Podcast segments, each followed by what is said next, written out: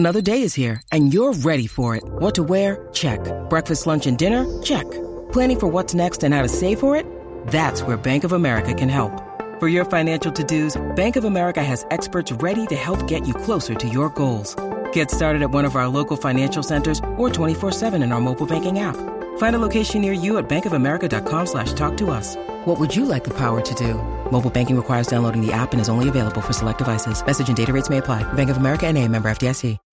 When you need mealtime inspiration, it's worth shopping Kroger, where you'll find over thirty thousand mouthwatering choices that excite your inner foodie. And no matter what tasty choice you make, you'll enjoy our everyday low prices, plus extra ways to save, like digital coupons worth over six hundred dollars each week. You can also save up to one dollar off per gallon at the pump with fuel points. More savings and more inspiring flavors make shopping Kroger worth it every time. Kroger, fresh for everyone. Fuel restrictions apply. Thank you for listening to this Podcast One Sportsnet production, available on Apple Podcasts and Podcast One.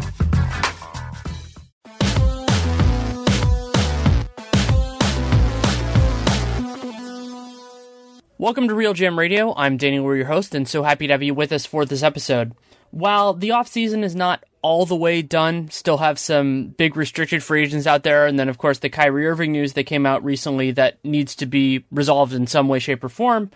But I think we are getting a better sense of exactly where this is going to be. And so I wanted to bring back the Tiers podcast, which I enjoy doing so much during the season as an off-season exercise. And my guest for it is my former editor at the Sporting News, now the deputy editor for The Win and U S A Today Sports, Adi Joseph. And we were going to do the whole thing in one shot, but we ended up getting so into the Western Conference that it made for an episode in and of itself. So it's more than an hour going through it. We go top to bottom through kind of how we see it separating out. And I thought it was great to do it at this point, and kind of sets the table for everything that's coming up. And as I said, it runs a little bit over an hour. This episode is brought to you by Blue Apron, fantastic food delivery service. You can go to blueapron.com slash realgm to get three meals for free, including free shipping on your first order. You should definitely check that out. And you can listen to the podcast. Hope you enjoy it. Thanks so much for coming on. Yeah, thanks for having me, as always. I wanted to do a Tiers podcast now. I mean, obviously, the offseason's not even done. We're recording this a couple hours after the reporting of Kyrie Irving's trade demand, the f- at least the first part of this. So that's part of the reason we're starting with the West. And I think about this more, at least at this point in the process, as a regular season exercise, because there, there are a couple parts of it. But so I guess where you start, if we're starting at the top of the West, is do you see anybody in the same tier as the Warriors? Yeah, that's the fun part about this, is we still haven't seen a couple teams who engaged in major changes this offseason. We still haven't seen what they actually look like. But no, point, point blank, what the Warriors have is a team where they have three of the top ten, four of the top twenty players in the N B A. They have a lineup that has incredible switchability, incredible offensive ability, and has four players who are defenders, who are elite defenders at their positions. So the Warriors have, I would say, a pretty clear leg up. If they're healthy, they're the best team in the West. The other element of this that I think is important to consider is that the Warriors won sixty-seven games last year. They were fairly healthy. I mean, Durant missed nineteen games with the M C L injury, but other than that, they were pretty healthy. But they had nobody who played in the top twenty-five, I think, in minutes per game.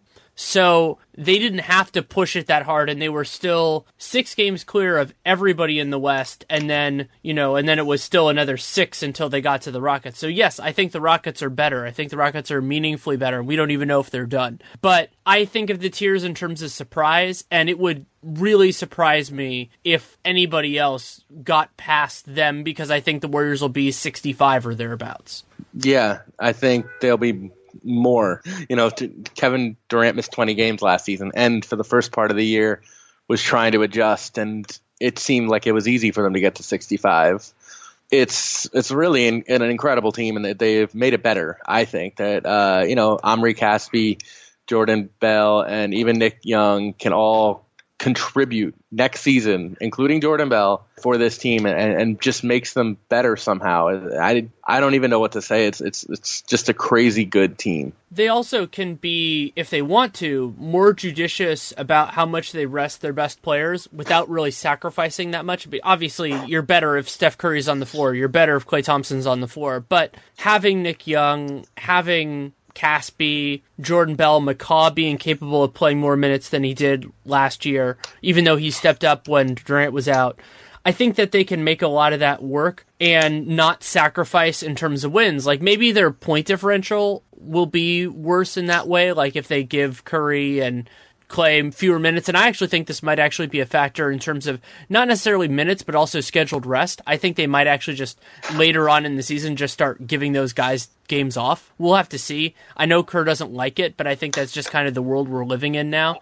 But I don't think that's going to affect their win total that much, because this team without any single one of their players is still better than almost every team they'll face. Yeah, I mean, the one thing that they maybe got a little worse in is that Ian Clark was a guy who could step in and run the same plays and do the same function as Curry, not nearly as well as Curry. And I'm not sitting here arguing that Ian Clark is a, a really good player, a really important piece of what they did. But they don't really have the de facto guy to do what Steph did when Steph's not in. You know, that puts a lot on Sean Livingston. That probably asked Patrick McCaw to play some point guard, which he's not really a point guard at all and wasn't even in college. But beyond that, hard to argue that this team got any worse, and pretty easy to get argue that they got better. Yeah, I think that's certainly fair. So then we can move on to tier two, and there are kind of two questions that I think are very interesting here. One is composition, so who makes it in, who makes it out, and then also ordering, because I, I'll let you go first, because I think my order is different than what other people would have. Yeah, I think I am a person who thinks that in, in the regular season, at least, you can trust the, the Spurs to get sixty wins. So the question is, does anyone else get sixty wins? Do the Rockets... Do the Thunder get sixty wins? And for right now, I'm going to play it a little safe, and I'm going to say that the Spurs are my number two, Houston's my number three, and the Thunder are my number four. And that's that's the second tier to me. And I do think there's arguments for the Clippers. There's arguments for the Jazz maybe being a Grizzlies-esque defensive team that wins enough games to crack this. But those are the, the three teams that I think clearly are challenging the Warriors, can realistically hope that if the Warriors are injured or something goes wrong with Golden State, that they might actually win the West. I agree with you in terms of talent. When I project it out, even though we're as far out as we are, I actually have the Thunder a tier below in the regular season for a couple reasons. One is, last year they were a spectacular crunch time team. They were ten games over five hundred in games decided with five points with five minutes to go. Well, there are reasons to say that some of that will continue. Russell Westbrook was fabulous. They put a bunch of defenders on the floor. I just never assume that. You know, you kind of assume things are going to go back to even, and then if they outperform it. And that is a big factor, because you think about how good the Rockets and the Spurs were last year. I feel like that's more repeatable, especially when you consider talent. Like you, I was expecting this to be a point of contention between us. Apparently it is not.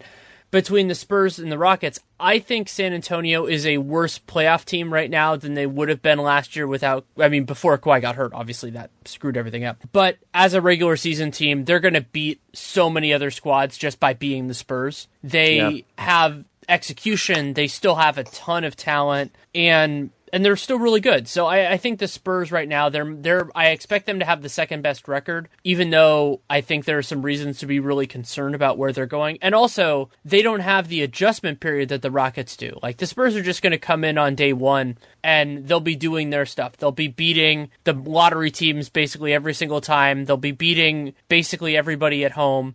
And then they'll win a fair portion of the road games. The Rockets, you know, they might have some just clunkers in there as they're trying to figure all this out. That I think the margin between those two teams is so close that that makes more of a difference than the talent disparity. Yeah, and I mean, what we're talking about here is they do they lead the league in Spursness, and that's that's a factor. And and this is a team that is really well put together. They're counting on young players, which is something that every time Gregg Popovich is ready to count on a DeJounte Murray type player, he turns out to be worth counting on. Danny Green was worth counting on. Kawhi Leonard certainly was worth counting on. So if, if they're counting on DeJounte Murray and Kyle Anderson to take a jump, I think the reason they're doing so is because they genuinely believe that those guys are capable of it. And I'm not one to say that Gregg Popovich doesn't have a really firm command of what his team is capable of. The other factor is, let's not act like Jonathon Simmons was some incredible force who was crucial. You know, in the playoffs, he had a huge role. Before the playoffs and the regular season, Jonathon Simmons wasn't even always a positive for the Spurs in the regular season.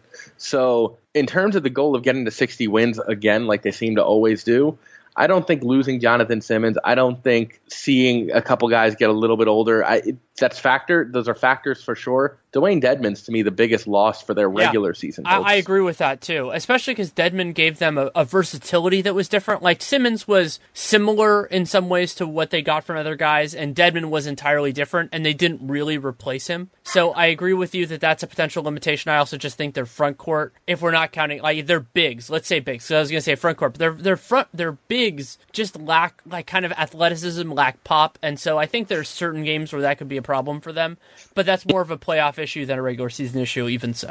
There's like a, a thousand percent chance that Boris Diaw returns to the Spurs midseason, and right, like that, that that's going to happen, isn't it? I mean, unless somebody offers him a lot more money, but I don't really know who that would be. Like, I don't know who's just sitting seems, there. It just seems too obvious. The Spurs have to, that has, that has to happen. Well, and then there, there's also a point with the Rockets, who I really like. Like, their ceiling is very impressive to me, but there's sort of a diminishing returns concept with having P J Tucker and Luke Richard and Bob Mute and Trevor Rees on the same team in the regular season. I, I think there's a reason why Daryl Morey did that, and I love that reason. But as a regular season exercise, I don't think that matters. No, I think what we're talking about here is, is Gregg Popovich, and then here's the here's the big question for the for the Rockets is. Can Mike, I, and I know that there's a lot of people who hate our, who hate talking about this, but bluntly, Mike D'Antoni's teams are bad on defense. Historically, over and over again, the best he can get is like maybe a top ten defense. But we're talking about a team that has, by my count, like four or five rotation players who are notoriously bad on defense. And no one, not even Clint Capela, not even Chris Paul, who's the best point guard defender in the N B A, who is a cover-up, a, Deion, a, a a guy who, like a Draymond Green does, can just cover up defensive lapses and make those guys who are not good defenders into good defenders. And so that's what I think the Rockets really could use right now, and there's just not one on the market. And I can tell you Carmelo Anthony is the opposite of that. He really is. He he is the opposite of that. And I'm also excited to see kind of how their front court looks with Chris Paul. Like, I think we could see a very different Clint Capela this year in a good way. Also, he's young enough that he can improve. I just think the Rockets, like, if it works, it's going to work really well. And even if it doesn't work, they're still going to be really good. And that's why... They have so much talent. Yeah. Talent is... I, and, and the flip side of what I just said... I'm not worried about chemistry. I'm not worried about Chris Paul and James Harden not knowing how to play offense together. Are you kidding me? These guys have played on all-star teams, and they played in Team U S A, and they love it. They love – look how good these guys are when they play for Team U S A. It's what every N B A player wants to be surrounded by more talent, by more equal players, and they figure it out. Dwayne Wade wasn't supposed to be any good next to LeBron James, and they won two titles and almost won a third. It's just how these guys are wired, that they react differently, they respond differently, which kind of brings us to the th- the Thunder, because to me, Paul George and Russell Westbrook can bring out the best in each other, while a lot of other people wonder how they're going to click. I think they respect each other in a way that Russell Westbrook didn't respect anyone on his team last year. And that's a big factor in terms of guys just clicking and, and, and really respecting each other and wanting to play together and making it work as a result. And that's what Daryl Morey believes in. Daryl Morey believes get as much talent as possible. It doesn't matter what the fit is. It doesn't matter if this guy plays my style of basketball. We can figure it out once we get the talent. There's also an ancillary point to that, which is kind of the way that we're doing this exercise. And I think that there's a very real chance that the Paul George part of it doesn't work as well, just because he has, in Indiana, he's talked about kind of being the guy. There was that play in the Cavs series where he wanted to take the last shot, even though he wasn't open, that sort of thing. But even if that comes to pass, I don't think that's going to affect them in the regular season unless they like trade him, which I don't think they're going to yeah. do. So they're still a really good team. I have them a tier below just because the idea of if it, like with the Rockets, even if it doesn't work, they're still really good. With the Thunder, if it doesn't work, they're still a playoff team. but they're not necessarily like a an elite hosting a hosting a, sec, a, a first round series type of playoff team. So I have them separate, but that was one of the lines that was sticky. So you have the Thunder in tier two, but then who do you have in tier three? My tier three is pretty empty, but I do think the Clippers and Jazz are still in there. An interesting pair of teams that I'm definitely looking forward to talking about. And then ultimately, I still think the Grizzlies have Marc Gasol, have Mike Conley, and for the regular season at least, I trust them to be a very solid West playoff team, not a team that's super worried about being in the mix. So if the Grizzlies are healthy, I have them in, in tier three too. This is really interesting, and probably the biggest difference I've had when we've been doing these tiers podcasts, which I love doing, and I'm good. This is going to be fun to talk about with you. So not only do I not have, so I, I have the Thunder in tier three, obviously, is the, that we talked about that difference. The only other team I have in tier three is a team you didn't mention at all, and that's Minnesota. Minnesota. Oh, I'm sorry. I left them out. Okay. My, okay. So Minnesota's yeah. in there too. A, okay. So so they're in there too. Okay. So then that's not as it's not as interesting. So my tier three is just O K C in Minnesota, and there's a very specific reason for it, and that is I don't think Minnesota's necessarily. It's kind of the Morey idea. I don't necessarily think that this is going to work perfectly, but they have enough there that that's there, and then also the Thibodeau element of this. So Minnesota's bench doesn't really make much sense right now, other than that they have big man depth. Congratulations, you have big man depth at a time when that doesn't matter very much.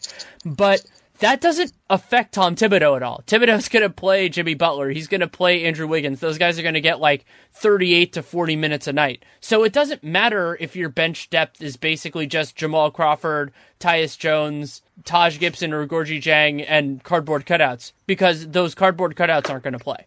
Yeah, if we're if we're talking Timberwolves, I think that this is a really, really important transition year. I think this is the year where they figure out how to win and how to be a playoff team. And so that's why I have them in tier three. For me, tier three is a group of teams that I think have the right to expect to be playoff teams, but not much more.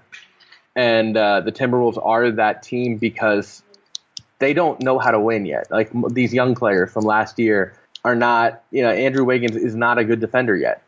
We all thought he'd be a great defender, and he might still one day become a great defender. But right now, he doesn't know how to defend yet. And uh, to me, this is a team where you've got incredible upside, but it's moving forward. It's the day that Karl-Anthony Towns, who also isn't a good defender yet and also has tremendous defensive potential, it's the day he becomes a actual rim protector and a guy who really does have all the versatility on the defensive end that he has on the offensive end. So it's... It's a team with fantastic potential, but I actually, I got to tell you, I rank them below the Clippers, not only below the Thunder, but below the Clippers. Um, so I have five Clippers, six Timberwolves, seven Jazz, eight Grizzlies. That to me is my tier two, tier three of teams that kind of expect rightly that if they're healthy, they'll make the playoffs. That's interesting. I, I, I, I think I see your rationale behind it. With the Clippers, there are two big concerns of mine because I have them in the ne- in the next tier.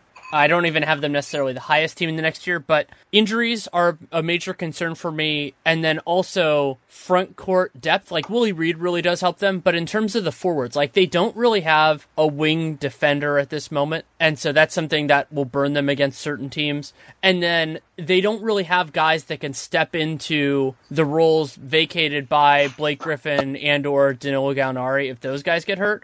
And then it's kind of the same thing at point guard. You know, yes, Tate Osich and Beverly are awesome, and they're probably going to start those guys together. But if one of those guys has to miss time, they don't have a replacement for them really in any way. I mean, Lou Williams is kind of has a different role, so you would want somebody else to step in. Yeah, I kind of, I, I got to say, I kind of disagree with you on a couple of those points. They signed DeAndre Liggins, whose only asset is the fact that he can kind of be a defender. I'm not sure he's going to be on their team in October. Yeah. But, um, you know, the bigger factor to me is, and they draft they drafted Joan Evans, but, you know, the bigger factor to me, what I like about this Clippers team is the amount of versatility and flexibility in that backcourt. They believe in Austin Rivers for obvious reasons. And I think Austin's a fine player who will be okay in this system. But Bev is an absolute hound. Lou is one of the most efficient scorers in the whole league. I mean, yes, that's that's a real thing about Lou Williams. He's super efficient, and playing in Houston only made him even more efficient, but I'm sure they're going to ask him to do a lot of the same things. And then you have uh, Teodosic, who we don't really know exactly what we're going to get from, but at the worst, he's a lot better than, say, Pablo Prigioni And I look at this team and I say, hey, they have backcourt depth. They have a, a legit two deep at both positions in, in at both guard positions. They have, you know, they're not counting on Wesley Johnson to be a starter or even a, slightly expecting him to be a starter. He's a backup player for them.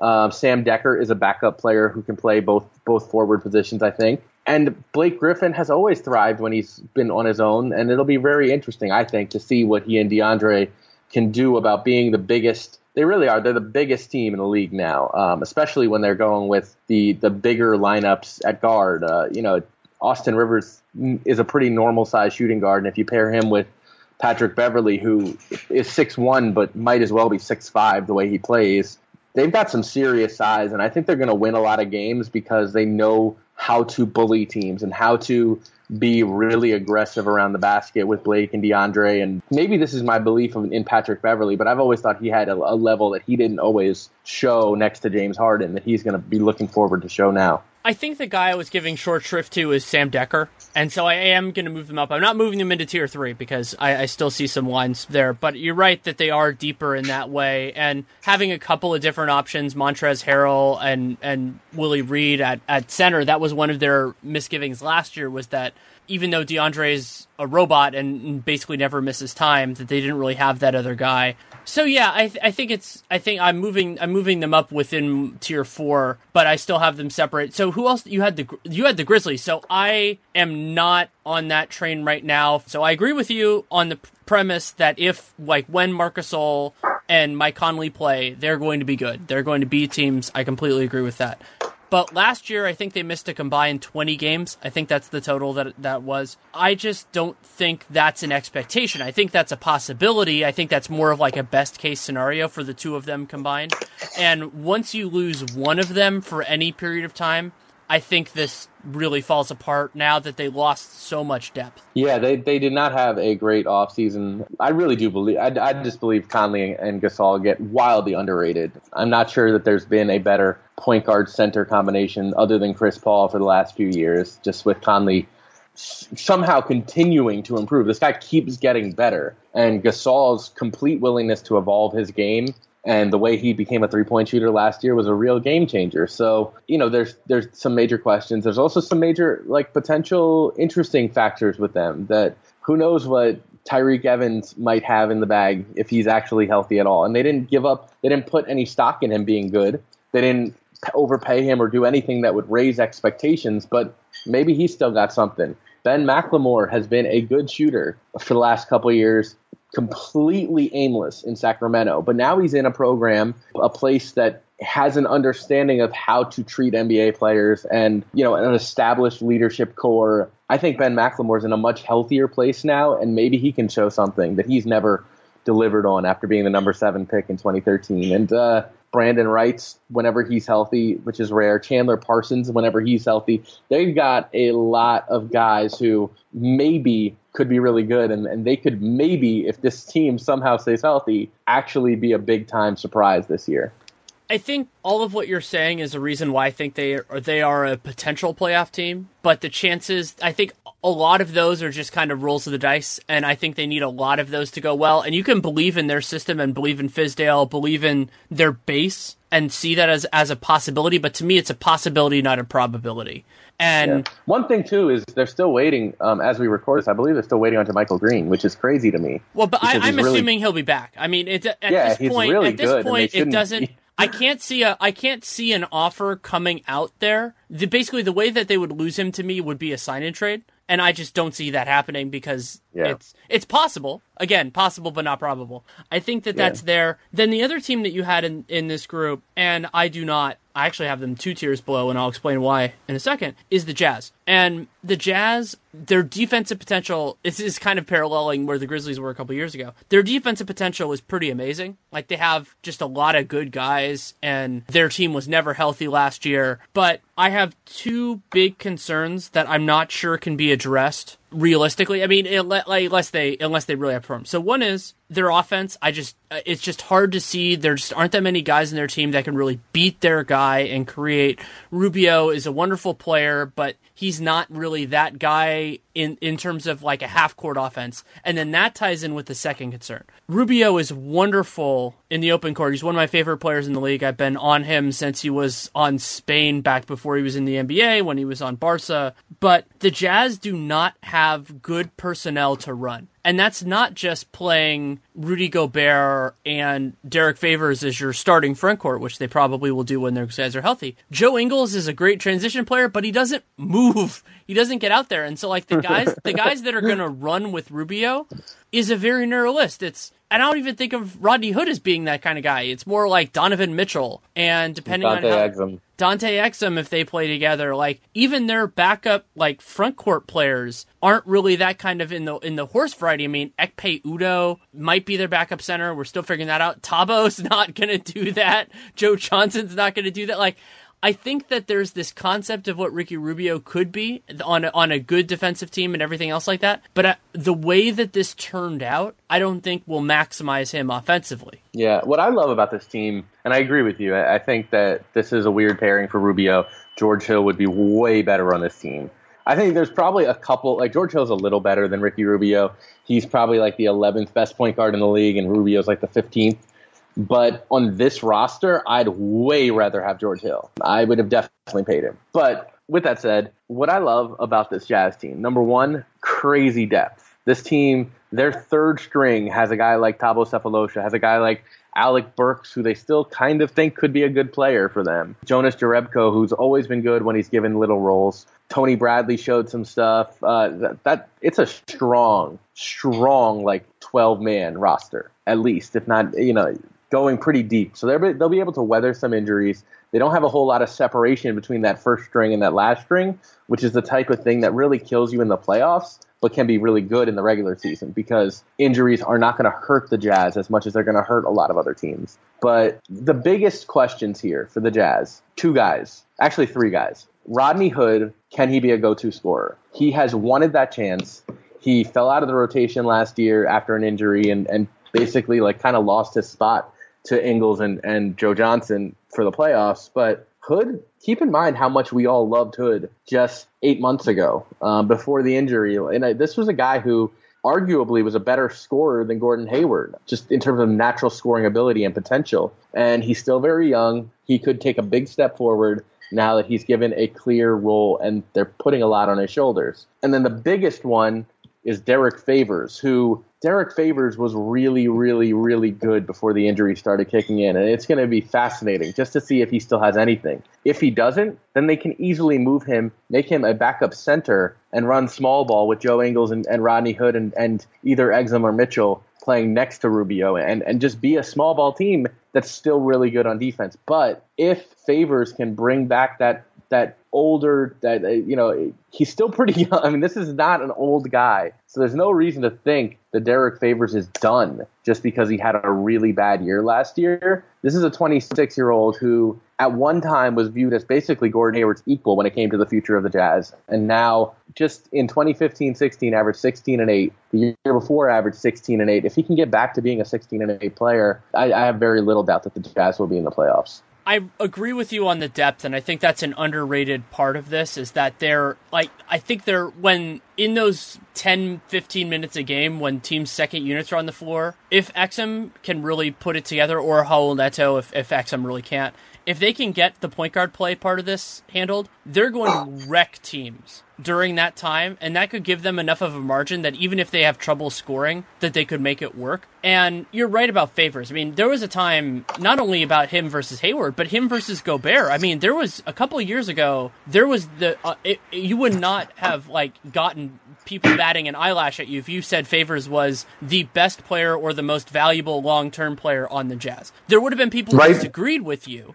You know, like you could say Rudy, you could say Gordon Hayward, but nobody would say like, oh, that's an unreasonable position to have. And some of that might be, you know, maybe his injuries are at a point, a point where, you know, it's going to affect him. Some of it is also just that the league has moved away from Favors a little bit. But I agree with you that I think more of it is just that he hasn't had a chance to show himself. Yeah, big uh, the big turning point for a lot of Jazz stuff was there were two. Obviously, the Enes Kanter trade that basically the second half of that season turned Gobert into, you know, God's rim protector. And uh, then the other one was Favors' injury. And, and in before, we're talking a year and a half ago, before the Enes Kanter trade, there wasn't any question that Derek Favors was above Gobert, who hadn't really had a chance to show himself, and equal to Hay- Hayward. I mean, this was a guy who was twenty, I think probably twenty-four back then, uh, twenty-four years old, really, really, really, really talented. Players around the league will swear that he has elite potential to this day, and he's only twenty-six. He, if he can get himself healthy again, and he can add that jumper that he kept pushing out, he has been in the process of adding, maybe not three-point range, but close to it for a while now. And if he can keep pushing his jumper further out and maybe become a three-point threat, we've got a guy who can still be a good power forward and doesn't have to be a center to fit into this league, because I do think, especially in the regular season, the small ball hype, you can only go so far playing small ball all the time before your players are just too beat up, because there's a reason that Steve Kerr limits Draymond at the center, and there's a reason that a lot of teams limit their small ball units, particularly in the regular season, and that's because there are still a lot of guys who will put a pounding on a small ball power for, power forward in a way that maybe they get beat down the court a couple times, but in the long run it still affects the the small guy more than it affects the big guy. And so there's still the potential there for Derek Favors and Rudy Gobert to be a really good power forward center combination. It's just now it's all on Favors. He has to bounce back. That's a, a healthy way of, of thinking about where he is. And also the point about small ball is well taken, because the Warriors are a good example of this. I think Draymond's basically only going to play center when they need it, like out of emergency. I don't think that's going to be the plan in any game. Except, especially now. Yeah, especially now. Now that they're super comfortable with everything, now that they've gotten a year under the belt, we're not going to see the small ball Warriors running out more than ten percent of the time. Yeah. Before Adi and I move on to the rest of the West, I want to take a quick moment to tell you about the sponsor of this episode, Blue Apron. I have been gone covering both Utah and Vegas summer leagues, and while I was able to eat some amazing food, lucky enough to do that, it was great to get back and actually do Blue Apron again. I've already gotten two deliveries since I've been back, made three of the four dishes that I got. The best one of those so far was the, the seared salmon with lemon ginger sauce with carrots, peas, and rice. It was a, a really cool mixture in terms of the vegetables and the rice, and then the salmon on top of it. And you've heard me talk probably before about the high quality of the seafood ingredients, in particular with Blue Apron. It's a great reflection of what they do so well, because all of their seafood is sustainably caught within the Monterey Bay Aquarium Seafood Watch restrictions, which are gr- great for sustainable fishing, and it tastes great. It's the, the best seafood that I have pretty much all year, and that's the way they handle all of their ingredients. And Blue Apron is great because you don't have any food waste. You get to learn ideally how to cook, but definitely how to eat good food. And it's in the right quantity. So it is true that, you know, you could go to the store and find many of these things, especially if you have a high-end grocery store, but you get it in exactly the right quantities. You know it's going to be an incredibly high quality. And it's right there for exactly the meal that they give you the preparation for. So I've been a huge fan of it. They've been a sponsor for a long time. I've become quite attached to it, to making it and everything else. And you can try it out yourself. Go to blueapron.com slash realgm and you can get your first three meals for free with free shipping on that first order. So again, it's blueapron.com slash realgm, just like the site I write for, RealGM, like this podcast. And you can try three meals for free, including free shipping. And try Blue Apron, a better way to cook. So those are your our tier threes. They're very different. I'll explain. We didn't really talk about the Thunder yet. Oh, much. Yeah. Well, so the Thunder are kind of, they're on the front edge of this. I think that they have, their defensive personnel now is fascinating. I mean, they have just versatile guys. Patrick Patterson's g- talented in that way. I think that he can fit in well, maybe even better than Taj Gibson, of course, signed a way better contract. Adams is going to fit in I, just like he did before. Paul George, like, I think they are going to, well, it'll be interesting to see what Donovan does in terms of a stagger, because I think he would probably like to have a little bit of time where he's the guy, but they totally have the talent to make that make sense. I love this slide. I love, I love the possibility of all the, of all the uh, different permutations that they can go with, because they've got a shooting guard who can play four if they need him to, in Roberson, defensively at least. You know, they've got a shooting guard who can guard point guards and power forwards. They've got Paul George, who I think is an elite talent when he's kind of restrained. And that's that's one of the keys here, and that gets back to what I was talking about. Paul George didn't re- really respect his teammates in, in Indiana to be the guy. He didn't really respect them as it. And I don't mean, this is not a negative. This is not Paul George is a jerk who didn't like his teammates. This is Paul George didn't really have reason to believe that any of his teammates were on his level. Now he does. West, Russell Westbrook is on Paul George's level. Russell Westbrook might even be a better player. And I think even though George has a, a lot of confidence in himself, he'd admit that Russell Westbrook is a guy who he's okay with running the offense, who's he's okay with setting him up for shots. He knows that a guy like Russell Westbrook can get him easier looks.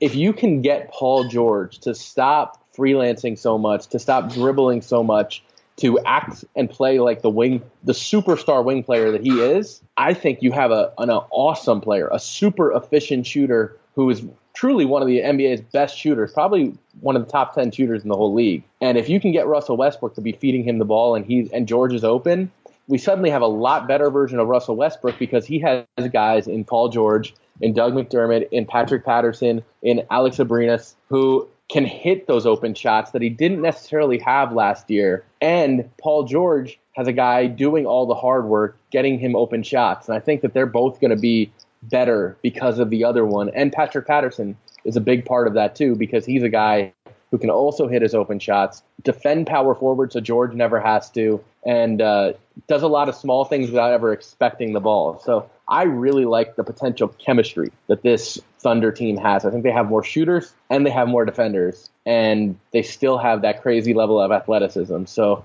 I think they could be a playoff problem even for the Warriors. I absolutely think they can be a playoff problem for the Warriors. I think they, right now, they have the personnel, and I think Nate was the first person I heard say this, that they have the, the best personnel to defend Golden State right now of any of any team that's out there. I would agree with that, even without a Kawhi type of player, just because of the, the switching that they can do, and Russ is actually better in that sort of a system than a one-on-one because he just loses guys too often, especially when he's off the ball. So, do you remember, though, that when, you know, in like twenty thirteen, twenty fourteen, twenty thirteen, let's just say, uh, Paul George was considered as good a defender as Kawhi Leonard. I mean, Paul George, when he really locks in on defense, yeah, was an elite, elite tier defender. Well, we have he to, we have to see if he can still do that. that. I mean, right, because he hasn't. He's had such a large offensive role that he hasn't been able to do that to the same level, and the stakes haven't been as high basically since Indiana broke up their their uh, twenty fourteen team. So now we have to see if three, four years later, now that he's got a guy whose usage rate alone is going to take the ball out of his hands a lot, now that George can refocus, can he still be, when he's presented with Kevin Durant or LeBron James, can he still be able to guard them one-on-one? Because if he can, that's a game changer in the playoffs. Yeah, I, th- I think the Thunder right now, they're they're the fourth best team in the West, and I think it's there's a little bit of a margin. Like, I have them in the same tier as the Wolves, but if I if somebody had them separate like you did, that's fine. I don't have them all the way with the Rockets yet, but they're and they're going to be a really really fun team to watch. And what's so why everybody should watch them intently is until we hear what happens with Russ, and you know if he ends up if he signs an extension, this changes a little bit, but this very well could be a one year proposition. So appreciate it while you can, because even if it goes well, Paul George could still choose to go elsewhere. Absolutely. Both of them could. Yeah, both of them could. So my tier four is teams that I think should expect to be in the playoffs but aren't guaranteed. So, like, I think Minnesota, unless they get injured, I just think they're in just because of the way Thibodeau plays his guys. Like, his best players are going to play so much that they'll end up pulling some out. It is a question mark season, but I so I think there are five teams that are probably in. And I didn't expect this, actually, because I, ha- I restructured a lot. My next group of the teams that I expect to be in are the Nuggets, the Clippers, and the Blazers. And I think the reason reasoning is that those three teams, I think they have higher ceilings, I think they have higher floors than the other teams, and so I think that they go into the probable group and not the potential group, even though there are a lot of teams, almost everybody else in the Western Conference, that I think can make a reasonable case. Yeah, so which, which marijuana team do you want to talk about first?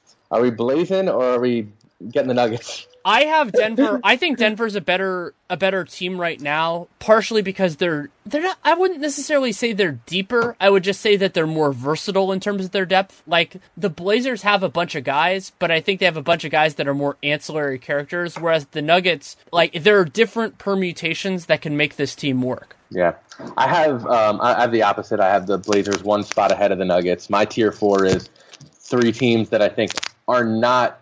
are hoping that the Grizzlies get hurt, or that the Clippers' backcourt doesn't work out as well as I think it will, or the Jazz can't score, and are hoping for that because they believe themselves to be playoff teams, but in my mind, they're still a little shaky. And so I have the Blazers nine, Nuggets ten, Pelicans eleven.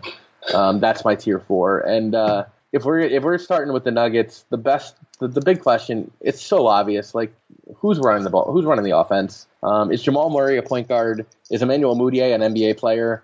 Is Jameer Nelson still alive? Like these are, these are questions that have to be answered, because we don't really know how good the Nuggets offense can be with these guys running it.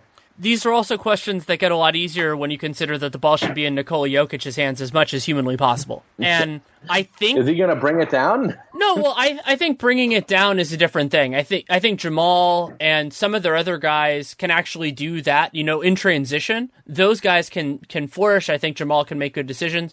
And then the half court, Jokic is pretty much the hub. Other guys can initiate pick and rolls, other guys can do other stuff, but I think a lot of it runs through him. And you're right that it's it's fair to question it, because that's a very unusual way to run a team. And the Nuggets did it some last year, but not so much that you had definitive proof that it works, other than the sheer ridiculousness of their offense after they traded Nurk. Or not only not after they traded Nurk, but after they figured out, oh, we can't play Jokic and Nurkic together. That was a, that was an that's earlier. A, that's point. Another question though, right there is. So yeah, we I, I agree with you that Jokic is an amazing offensive player, an absolute elite tier offensive player, and Paul Millsap answers so many questions because he's the perfect guy to put next to Jokic. The other the question is though, their backcourt is not only young and not particularly skilled. They're not good defenders either. Gary Harris has the potential to be a good defender. I think Gary Harris long-term will be a good defender. He's not yet. You know, Jameer Nelson has never been a good defender. Jamal Murray is probably never going to be a good defender. And Emmanuel Mudiay, again, are we sure he's even a good N B A player? So defense, they're going to get burned by a lot of teams around the perimeter, because they're one of, as far as the whole N B A, including non-playoff contenders, they have one of the weakest one through three slots out of any team in the whole N B A. And uh, just because they have an awesome pairing at power forward and center, and I just worry about those other three positions. But going back to the Jazz, I think they have a lot of, like the Jazz, they have a lot of different possibilities there. And I have some, I, there are a lot of guys that I like. You know, I would listen, love Joe Ingles on the Nuggets. Oh, Adamara, Adamara wanted, he, he was basically advocating for that and was very disappointed that they didn't. He writes for Denver Stiffs, and yeah. It would have been a wonderful fit. I think Wilson Chandler is going to have a bounce back year for them, because now he gets everything he wanted. He can be a starter. He can have a defin- defined role, and it really works. He'll be on a good team. So I, th- I, th- I think he has more to give than he did last year. Barton, Malik Beasley, Gary Harris, who I love. I think Gary Harris is a part of the solution here, and I think he's been underrated around the league. He's not, you know, he's not going to be the best player offensively, but he's a good defender. He can fit in well, and that they added so much around him. I've said this about the Orlando Magic before, that they have a lot of guys who would be better if they got players above them, and you could just like slot them in. I think this is true with Aaron Gordon. That's to me what Gary Harris is, and they got Paul Millsap, so it worked out. Yeah, I, I do. I love Gary Harris's potential, and I think he's a really smart player who plays hard. I don't know if you knew this, but his mom was a was like a star basketball player at Purdue. Um, you know, he he comes from the basketball bloodline, and it shows when he plays. To me, like I still look at this team. Like to me, Kenneth Faried, I guess he's just not going to play now.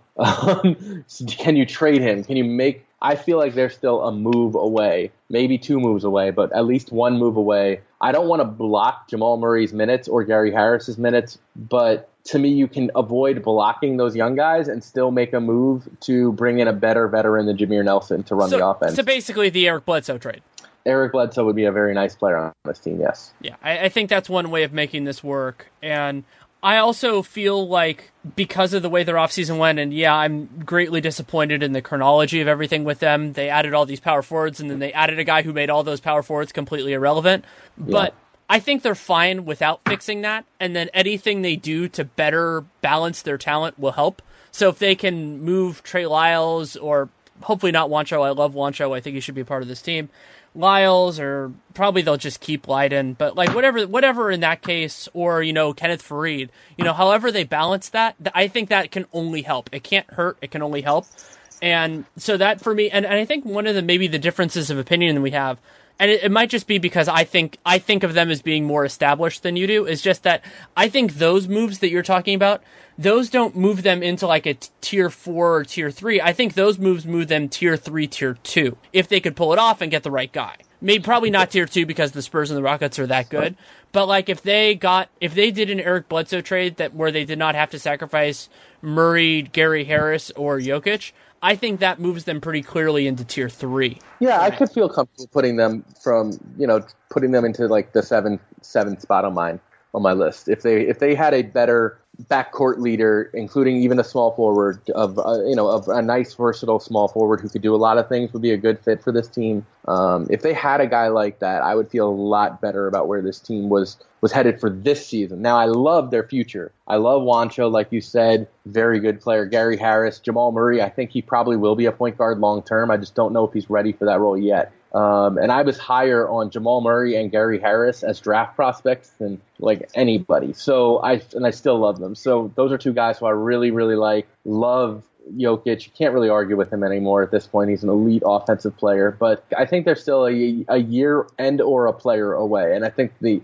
and or is the big question. Do they do they make the move now and avoid being a year away, because Paul Millsap, you know, doesn't really have an, too much longer than a, you paid a lot of money to Paul Millsap for three years. You don't want to have those three years go by and you never got the point guard to help the team come together around him. So it's it's an interesting situation, and one where I, I would act faster than than later, especially if Kenneth Faried's a key piece of any move because he's not going to play. Yeah, that that's certainly fair. So the way that I have the next group, so so yeah, I had Nuggets, Blazers, Clippers, and that kind of like expect to make the playoffs, but oh, not guaranteed. Yeah, we didn't really talk. We didn't really talk much about the Blazers, but I just had one thought on the Blazers, sure. which is I still ultimately believe that the most interesting player in this league in terms of where he's headed is C J McCollum, and I'm just not sure that playing next to Damian Lillard is the ideal fit for him.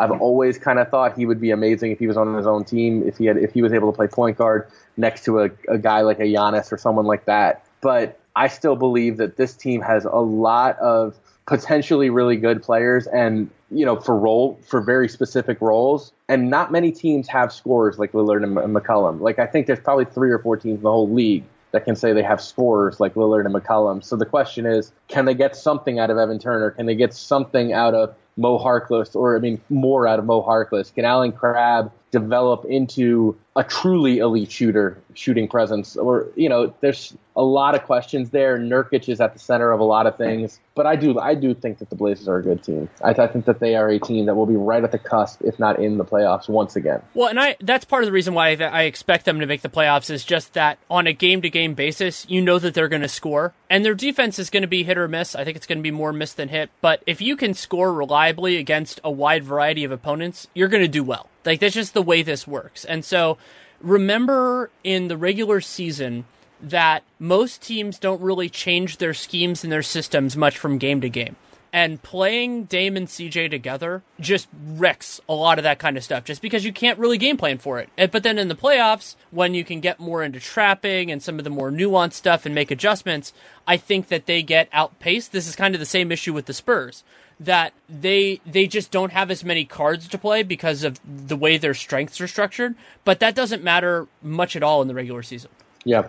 Yeah, and I, Nurkic, again, he's a game changer here. He's oh, yeah. he's a guy who, if they can get if they can get the seven seed instead of the eight seed, and Nurkic and McCollum are, are you know on fire like they were at the end of last season, and Lillard is Lillard, and Lillard has a propensity to hit big shots, they could knock out the Spurs or the Rockets or the or the, the Thunder. I don't think anyone wants to face him in the first round, other than the Warriors, because I just don't think the Warriors care who they face in the first round. Yeah, and, the, and they don't they don't have the horsepower to knock out the Warriors, just because like that it's sort of this idea that an offense-first team. And the other reason why Nurkic is so compelling is that he's an underrated defender at his best. We just haven't seen that very often. Like his rookie yeah. year, he actually was pretty solid there. Loved him.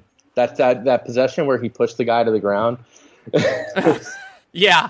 And Nurkic was so, so entertaining as a rookie, and no one was watching the Nuggets. Yeah. I. Uh, so he's sort of like Jokic. Yeah, th- there is a parallel there. And so I think that there are ways that this works better. Like, I think they could get to the six or even the five. I just don't think those are the most likely scenarios. So I, I have them more in the seven, eight, maybe nine mix. And I think it's going to work. And then the other reason why the, the Blazers are here is that after the offseason, they, where they basically decided not to cut bait on any of their expensive players and, you know, use some of their first-round picks. You know, they traded up to get Zach Collins. We'll see how that works out. They kept the pick and got Caleb Swanigan. Those were their best options to unload money. And so while it is still entirely possible that they could trade someone to try to clear cap space, and that trade almost definitely would have made them worse, I don't think we're going to see it this year. I think we'll see it next year, but I don't think we'll see it this year.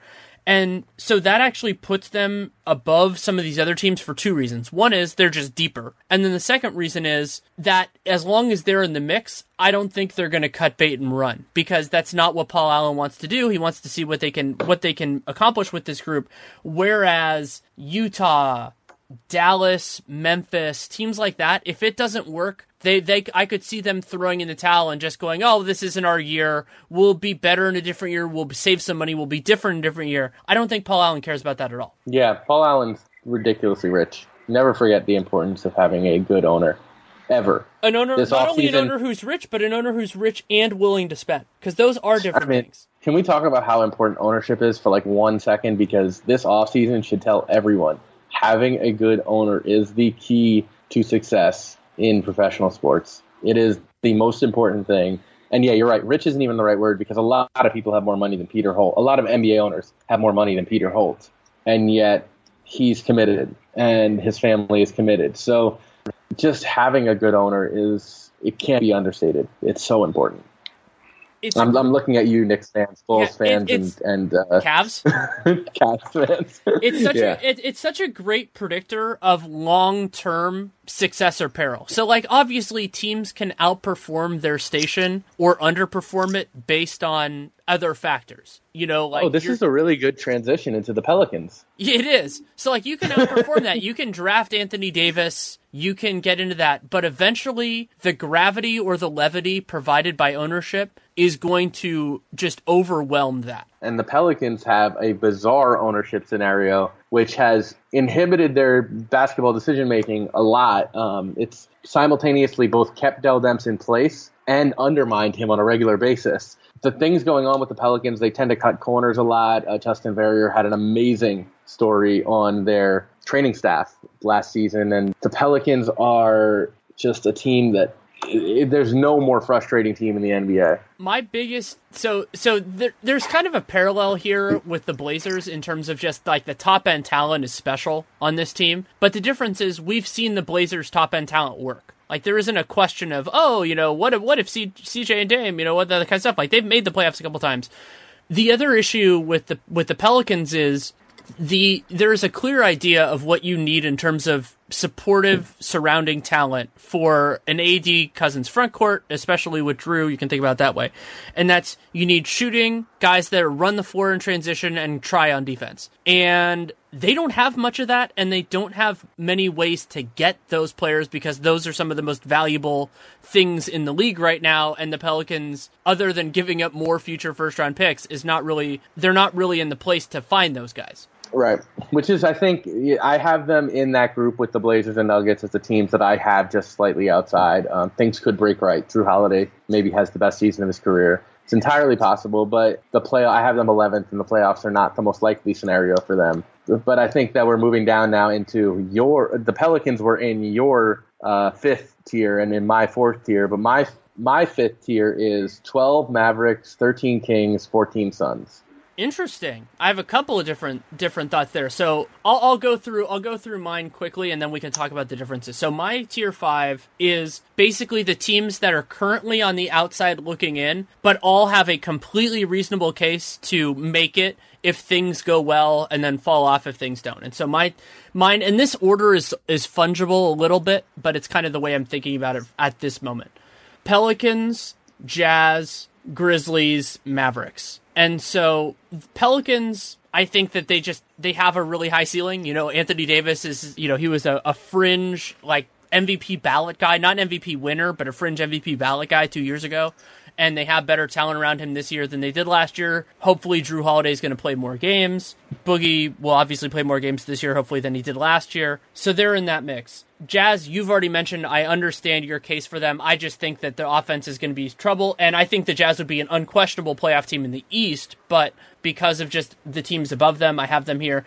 Dallas, probably, you know, so actually I should do Memphis first, but you already talked about them. Memphis, you know, Conley, Gasol, if those guys play, they're a playoff team. If they don't, they're not. And then Dallas, I really am intrigued by what this could, could be if it works. But, and Rick Carlisle, I think, is one of the best coaches in the league, especially in terms of the regular season. But on a talent level basis, they're just not at the same group as those like top eight, top ten teams. So you can't expect them to be in. They're just going to need, they're going to need everything to work. Yeah, and I think that the, that's the story of the Mavericks last season, too, and that's why, you know, I think they're in roughly the same range. They finished eleventh in the West last season. The West got a little better, and now I have them twelfth. They have some intriguing pieces, and, and to their credit, I think they have a lot more flexibility and a lot more interesting outside-the-box pieces, like uh, Seth Curry, um, most obviously, to improve internally, and yet at the same time, a lot would have to go wrong above them for the Mavericks to be a playoff team with this level of talent. And uh, it's hard to imagine. As much as I think we'd all love to see Dirk make the playoffs, maybe next year that's that's a realistic possibility if they add another piece. But right now, I think they're really just looking for some development from Nerlens Noel. They're looking for Dennis Smith to get his feet under him and have a stable rookie season. They're looking for Harrison Barnes to establish himself and figure out what position he plays, for one. And, you know, above all else, I think that this season is going to be a chance to to experiment with a lot of different things and to see what their what their future is, because they do have some flexibility for the future and they haven't done anything dumb that would uh, impact them in a negative way long term, I don't think. Yeah, I actually I, I really liked some key elements of their summer, like being fiscally responsible. We don't know what's going to happen with Wesley Matthews. Like, you know, if he picks up his option, then it's a little bit more flexi- less flexible, but I think they could move it if they had to. And then they have Barnes. His contract isn't great, but it's not terrible. We'll see what happens with Nerlens. That's an open question. I love Dennis Smith, but it's going to take him time to figure this out. Like, that's, again, going into the idea of maybe they could be a playoff team next year, is that rookie point guards, especially rookie point guards who only played one year in college, and that year was kind of a tire fire, as as you know, as an as an as an A C C guy, like, you know that ex-A C C, Big Ten now, Maryland. Oh God, I hate the new conferences so much. I hate the new conferences so much. But anyway, so so Dennis, you know, that was not really a, a year where he learned a lot that will prepare him for his life with Rick Carlisle in the N B A. So, like, Dallas gets here more on deference to Carlisle than anything else. But so the other point, and this gets into how you did your tiers, is I was not super comfortable keeping the teams that I kept out of this tier, the Lakers, the Suns, and the Kings. I wasn't super comfortable keeping them out of this because those teams have an outside shot. I think every team in the West, like, theoretically, like, especially if we're a top sixteen format, has an outside shot. It's just that I, I was able to draw a line just with the Lakers.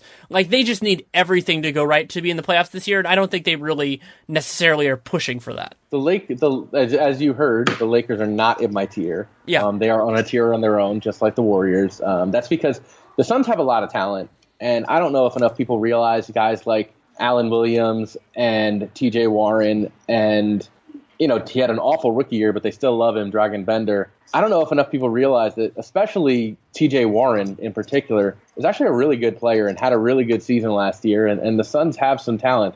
Well, they and, if have, they, and if they hadn't discretionarily sat Bledsoe for like a month and a half, they would their record would have been a lot better, too. Discretionarily, yeah. I mean, they tanked the hell out of last season in every way. But, but you know, they have they have talent, they have youth, they have some upside. They could be surprisingly good. They could win thirty-five games. It's possible. You know, the, the Kings have George Hill, and they have a lot of big men who are good at, you know, including one, Willie Cauley-Stein, who's really good at defense. And uh, they've got I Buddy Hield had a really good finish to the season. Buddy Hield might actually be a really good player for all the crap he got after the trade. So the Kings, they have some upside. They have some some talent. They, I think they'll probably be a significant level better than the worst teams in the East and probably better than the Lakers. But, yeah, to round out this, this uh, tier conversation with the team that probably will get me the most hate, I don't think the Lakers are in the could maybe be a playoff team tier.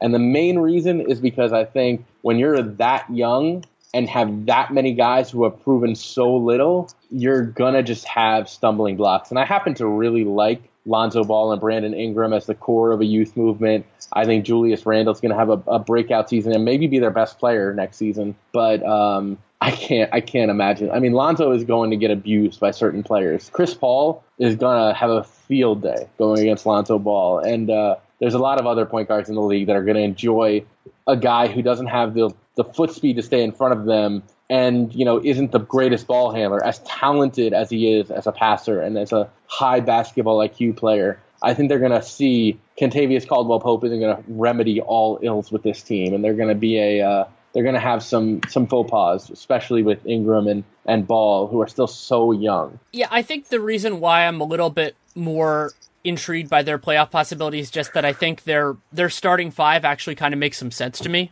Adding Brook, adding K C P. I, I, I wouldn't have said this before they got K C P, but like th- those guys can can be a part of a successful team, and also it, it pushes guys down a little bit. You know, Jordan Clarkson doesn't have to start anymore. I think that's a very good thing hmm. for them. And their you know their forwards, Julius, Brandon Ingram, Waldang, like I think that makes some sense. Like there, there are ways that you can make that work. Their their big man depth is fine. Zubac, I like. I've liked him for a long time, and then they can balance this out reasonably well. Deng I don't being ex- really bad last year also doesn't help my impressions. Like Deng was really bad. He was he was year. bad Deng last year. I think that this will be a more conducive role to him. Also, I think Ingram is going to be way better, which which yeah. helps out. And so, like I think that the Lakers and Suns are sort of in the same boat. I think that the you know for the Suns, it's also the idea of can they lean in. And now that now that McDonough got an extra got an extension, I actually think that's more likely now that they can just say, you know, like if the season doesn't start well, if they'd haven't already traded Bledsoe, just go, well, this isn't our time. Get somebody else. Use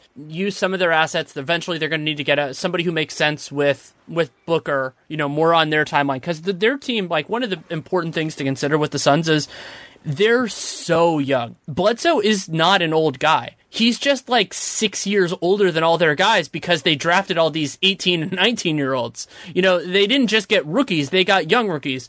Booker, I believe, was the youngest guy yep. in his draft class. Bender, Bender, Bender was, was the youngest guy in his draft class. Josh Jackson is actually older than a, a fair number of the guys in his, but just Chris is really young. Chris is really raw. Derek Jones. Derek Jones. So, like, I think that a lot of those guys, like, it, and that's why they, it, they could just go in the direction of, of moving out of it. Also, I think they're the team that could really benefit from just one more year down there that isn't as desperate to, to do it now. Like, I think Sacramento, like, that would have been the right approach for Sacramento, but that's not what Dave Yeager wanted. That's not what they did. You know, they got all these vets, yeah. and so, like, you have them in that in a tier, you know, above the Lakers in that tier. The reason why I don't is I just don't think they're as good as... as my question, my, my thing is Eric Bledsoe and Tyson Chandler are.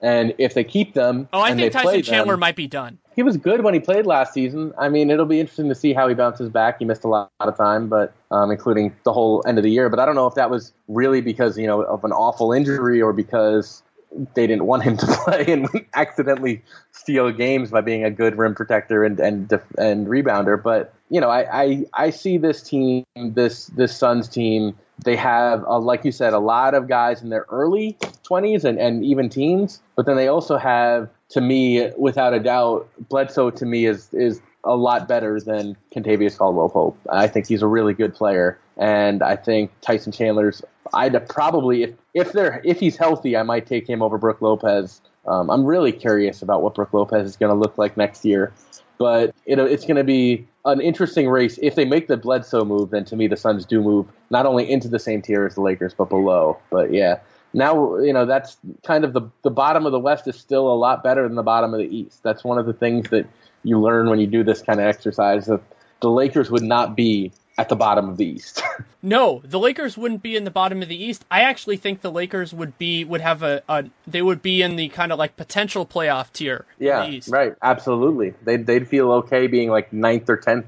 I'd I'd feel perfectly fine putting them ninth or tenth in the East, which is just it's absolutely uh, insane. It's it's it's insane and crazy and and a little bit of a problem if yeah. it gets any worse. Well, and, and so this could actually, so it'll be a, a nice test of whether this idea that people had posited before, which I actually think is brilliant. I wish I wish I had thought of it before it was before people brought it up, was that in certain circumstances, the bottom, the bo- the West is actually, in terms of overall talent, has been helped by how top heavy it is, because when teams fall, they fall harder. Whereas in the East, these teams are going to beat up on each other a little bit. So like whoever bottoms out in the West is going to probably be a better team than the worst teams in the East, but might end up, they're going to be out of the like playoff picture so much earlier than those teams in the East that they can actually be in that mix. And that's kind of how the, like the, how the Wolves got Towns and some of those other ones, is just when you fall, you fall hard. Yeah. But the last six of the last eight number one picks went to East teams. Uh, granted, the Cavs got three of them. So, the Cavs got three so, of them, and we don't know how many of those are still going to be on their franchise anymore. Yeah, but. Right. But, yeah, I mean, uh, there's something to that, yes. But we're also looking at, like, the Bulls.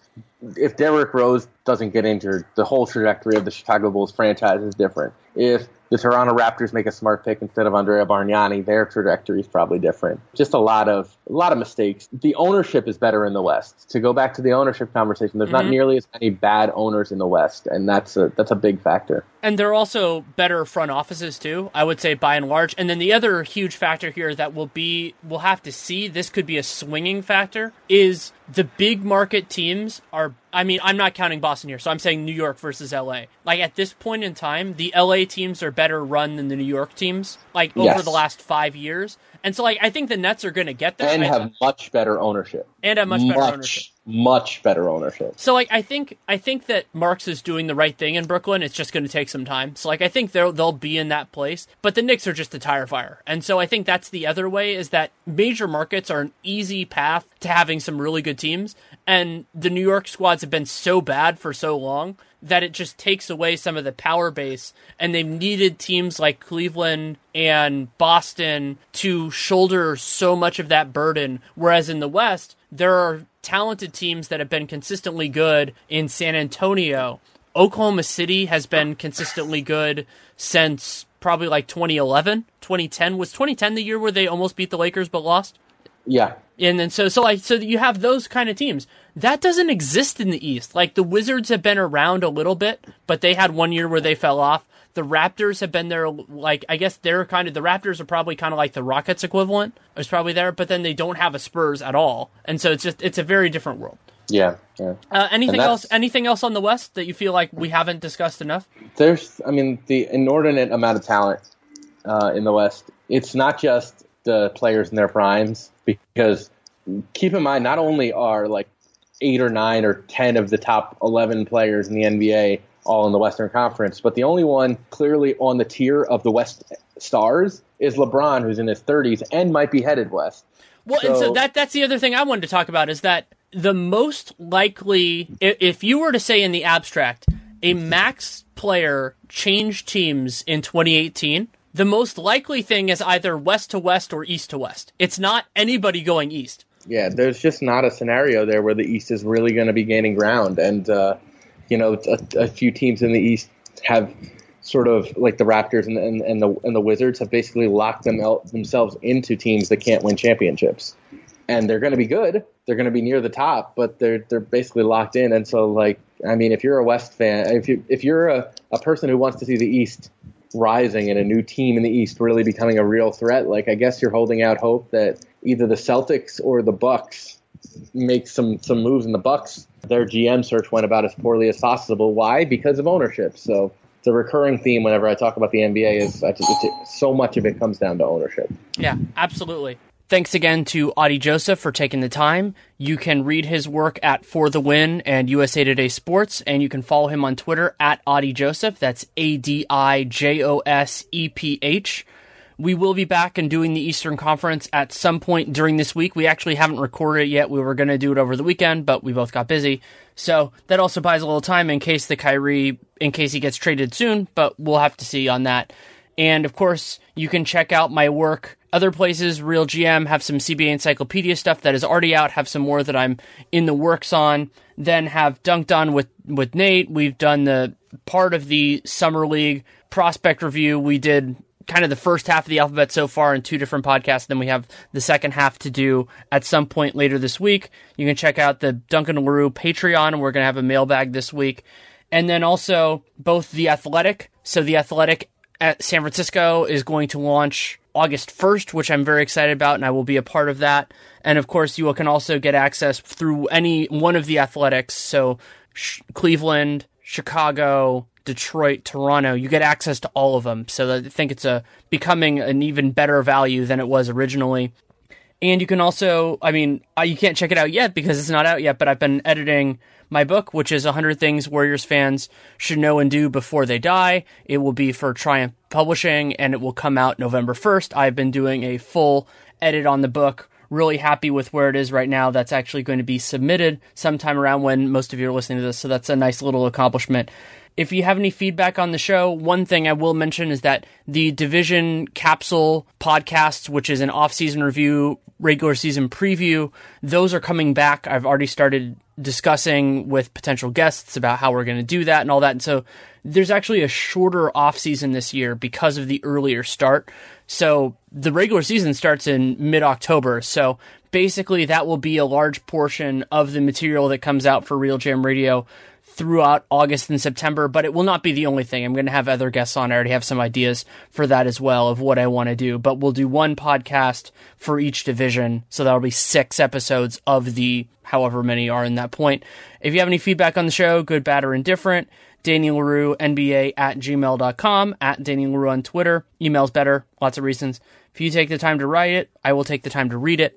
If you want to support the show, lots of great things you can do. You can leave a rating, leave a review in the podcast player of your choosing, subscribe, download every episode. With a show like this, that's even better because you can't necessarily be sure when it's going to come out. It's a great way to do it. And of course, you can check out our sponsors for this week. That is Blue Apron, blue apron dot com slash real G M for three meals for free, including free shipping. I'm a huge fan of the product. I speak from experience. I really do look forward to it, and we'll miss it when I'm on my next trip, but we'll enjoy it for now while I have it. So again, that's blue apron dot com slash real G M. We'll be back at some point during this week with the Eastern Conference tiers with Adi, and who knows, maybe if I get inspired by something else, I'll do do another podcast in addition. The beauty of Real Jam Radio and being in the C L N S media family is that they give me a lot of flexibility if something comes up to do it. So we'll see what happens. But thank you so much for listening. Take care and make it a great day.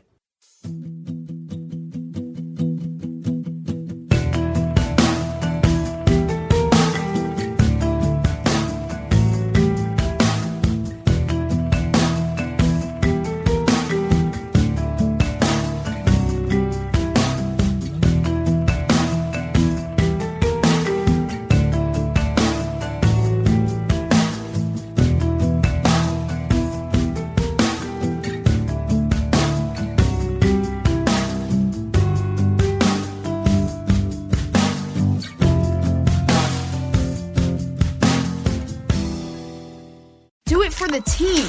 The free COVID vaccine is F D A authorized for kids five and up. Do it for your besties and the resties. It's safe for your child and can help protect their friends. Do it for birthdays. And help protect your family. And game night. When you give your child the vax, you give them the power to learn. Do it for field trips. And camp outs. To experience. And big hugs. And to be a kid. Get your child vaccinated and give them the power. Paid for with Pennsylvania taxpayer dollars. You want to go. Yes. Go travel. Go explore. Go find a new city. Go reconnect with friends. Go have fun. That's why we created OnGo, the trusted rapid COVID nineteen self-test. OnGo gives you accurate COVID test results and peace of mind in just minutes. So anywhere you go, you know. You'll know if you're COVID nineteen free, and you'll know you're protecting loved ones. OnGo is readily available at lets on go dot com, Amazon, Walgreens, or walmart dot com. Use promo code ongo fifteen for fifteen percent off at lets on go dot com today.